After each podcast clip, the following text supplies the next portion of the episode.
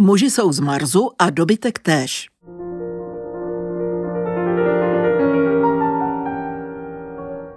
Díky tátově sportovní kariéře jako hráče vodního póla známe mimo jiné i Álu, bývalou basketbalistku, manželku jednoho tátova spoluhráče, kamaráda a velkou milovnici veselých historek z natáčení, v tátově případě jde ovšem o veselé historky z medicíny. Álina rodina naštěstí není skoupá a za povedené historky se s námi ochotně dělí o své vlastní zážitky. Například v tomto je hlavní hvězdou Álin mladší syn. Dlouhán Aleš získal zaměstnání u velké a známé firmy na bombóny a sladké tyčinky Mars.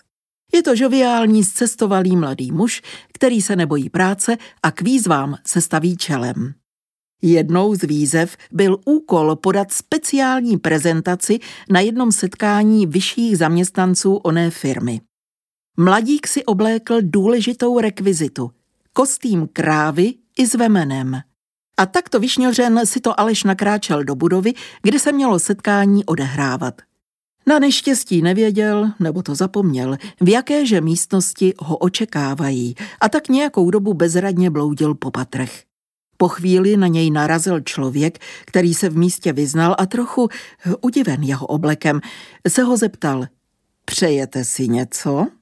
Náš kamarád si oddychl, že přišla pomoc. Otočil se na neznámého a přiznal se. Promiňte, já jsem z Marzu a ztratil jsem se. Naštěstí to dobře dopadlo. Pán se nad Alešem slitoval a poradil mu cestu k jeho kolegům a kolegyním.